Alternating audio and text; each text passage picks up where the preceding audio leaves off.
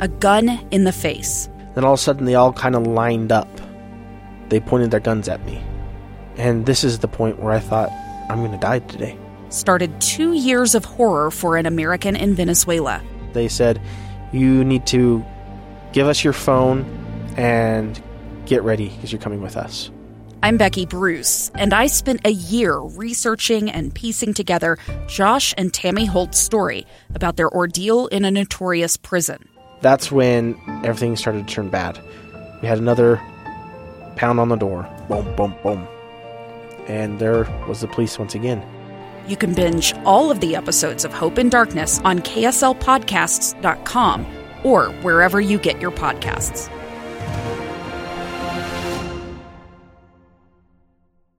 Welcome back to 06, just after 2 o'clock here in the KSL newsroom, which means, as it does every day at this time, that we are in store to walk now through the top two at 2 o'clock, the top two news stories at 2 o'clock. Now, uh, I want to go through again today the definition or the criteria we use to select the news stories of the day.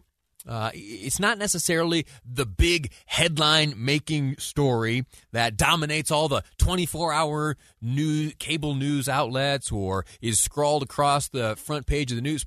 Oh, they're on front pages anymore. It's they're it's all online. Okay, all right. Well, when you log on to the newspaper website, not necessarily. Anyway, what I'm trying to get at here is that it's something bigger uh, than just a headline.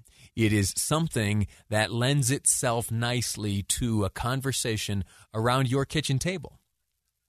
Something that evokes thought or evokes action or even debate. You know, you, you can be in the same family and have differing opinions on things. Just come have a dinner with us. Show you how it's done.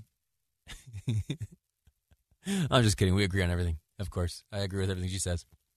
Um, Utah Department of Transportation the, the first big story of the day comes from UDOT. UDOT was looking over its 2020 numbers recently and it discovered something chilling. over the year 2020, as you well know, and we've discussed uh, pretty thoroughly here on today's episode and have also in the past, uh, working from home has led to far fewer commuters on Utah roads. That's a trend that's been observed and measured across the country. Fewer folks are driving. Like d- double digit percentage uh, decline in motorists. I- here in Utah, 13%. 13% fewer automobiles on Utah roads. Okay, so if that's the only number you have, you might look at that and think, oh my gosh, well, that's, that's great. That's great for uh, air quality. And we've seen that, yes, in fact, uh, air quality has improved here in the state of Utah and across the country in the midst of this COVID 19 pandemic. One of those ripple effects. You might think, too, that, well, with fewer cars on the road, fewer motorists, there would be fewer accidents and ultimately fewer deaths. Well, that piece of information discovered at UDOT headquarters not all that long ago that gave them those chills stopped them in their tracks, that prompted them to uh, dedicate all their time and energies into a campaign to reversing this trend is that despite a 13% reduction in Utah cars on Utah roads in 2020, there was an increase of over 10%, 11% more traffic fatalities on Utah roads in 2020 than in any year prior. How's that possible? So fewer people on the roads and so many more Utahns dying. We earlier had Carlos Braceras, the executive director of the Utah Department of Transportation, and he reminded us that those 276 deaths on Utah roads, traffic fatalities in 2020, each and every one of those 276 people is someone's mother, someone's brother, someone's father, someone's cousin, someone's lover, someone's friend, someone's teacher. So, how the heck is this happening? It's not just Utah. The Federal Highway Administration has demonstrated uh, in its numbers a similar phenomenon. The number of miles driven on public roads over this past year, in 2020, the number of miles driven on public roads reached its lowest point in nearly two decades. Fewer people driving in 2020 than at any time uh, this whole century so far. And yet, and that's, that's nationwide. And yet there was a nearly a 10% increase in fatalities from the year before. What explains it? Honestly, speaking to the, the executive director of UDOT, unsure. There's really nothing that we can point our fingers at and say, well, if we just knock that off, we'd be all set. Or if we just stop doing this, or if we'd start doing that. No, the, the, the trend is yet to be observed. And so we can only speculate and check ourselves. We do know what it takes to keep ourselves safe on the road. We do know what it takes to keep uh, our attention where it ought to be and our focus on the road ahead of us so as to not endanger others. UDOT phrases it this way Our lies are costing lives. They have a, they have a, a PSA, a video. It's relatively short. One of the more compelling PSAs, though, is though that I've ever seen. I'll, I'll, post a link to it on my own Facebook page here in just a moment. You can check that out. That's Lee Lonsberry. You'll see the live mic logo on there. Go ahead and click, and in a moment I'll have it uploaded. But I'll describe it to you here. It's uh, the the scene opens on an old uh, timey lie detector. You know, we've seen them in movies, so you recognize it immediately. It's a lie detector. Uh, there's no one in the room and the paper is scrolling across. You know that little chart paper that's on the two spools, starts on one side, makes its way over to the other side of the lie detector machine, and a stationary needle uh, and pen bounce back and forth, reading the the truthfulness of the subject. Well, as the needle moves back and forth, you hear voices that come in one by one saying things like, I'm a great multitasker. I can text and drive with no problem. No, no harm will befall me or others. And someone else, ah, I can have one or two drinks and it's all just fine. My focus remains on the road. No problem.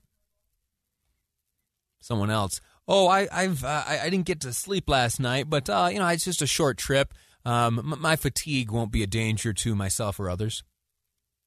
And then what happens as that pen continues to move back and forth, uh, indicating that what is being spoken is uh, nothing but lies and that people on Utah's roads are in fact in danger.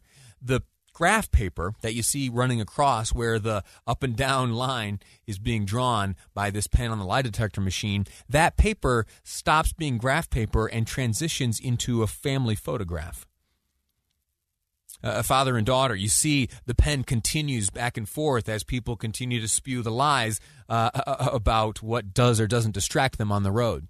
Ultimately, the faces of that family scrawled out and scratched away. It's a powerful, powerful campaign. And it's not dramatic for dramatic sake. I couldn't believe these numbers when I saw them. And it's even scarier that we don't know exactly what has caused these numbers. Fewer roads, more deaths. It's not just here in Utah, it's across the country.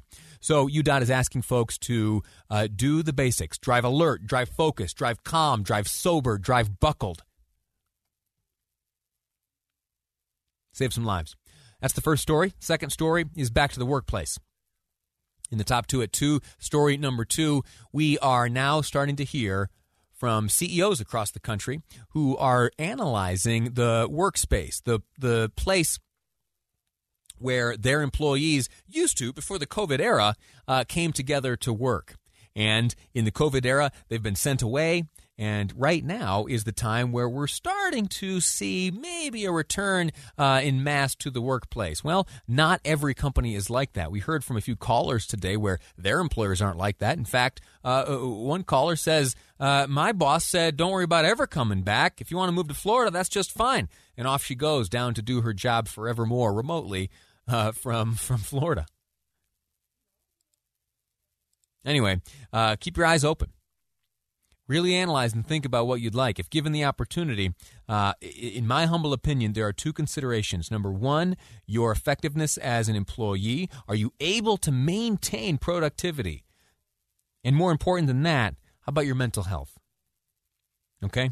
Is being holed up at home for hours on end, immediately afterwards, uh, getting to the, the duties of being home as a member of the family. Are, are you okay without the separation? If so, great. If so, stick with it. but be honest with yourself. And if not, and if given the opportunity, maybe you come back to the workplace. Maybe you report back to your office, your desk, your cubicle. All right, quick break. Uh, Oscar nominations have been released. I know nothing about the movies. Doug Wright does, so he's going to teach us all about it next on Live Mic. I'm Lee Lonsberry, and this is KSL News Radio. Two years ago, Americans watched in horror as a crisis unfolded at the Kabul airport. She was tear gassed and beaten. Images of thousands desperate to escape Taliban oppression filled our news feeds. More than 80,000 Afghans made it to America. But the story didn't end there. It was very cold. There was no power, no heat. Who would help our newest neighbors? I'm Andrea Smardon. In Stranger Becomes Neighbor, you'll hear the stories of some remarkable refugees who left their homes and their dreams behind only to start over from zero. Their only possession was three blankets. And you'll meet Americans who stepped up to help them. You want me to come when you deliver your baby. What can one person do in the face of an international disaster decades in the making? That's Stranger Becomes Neighbor. Find us at kslpodcast.com. Follow us on Apple Podcasts or anywhere else you listen.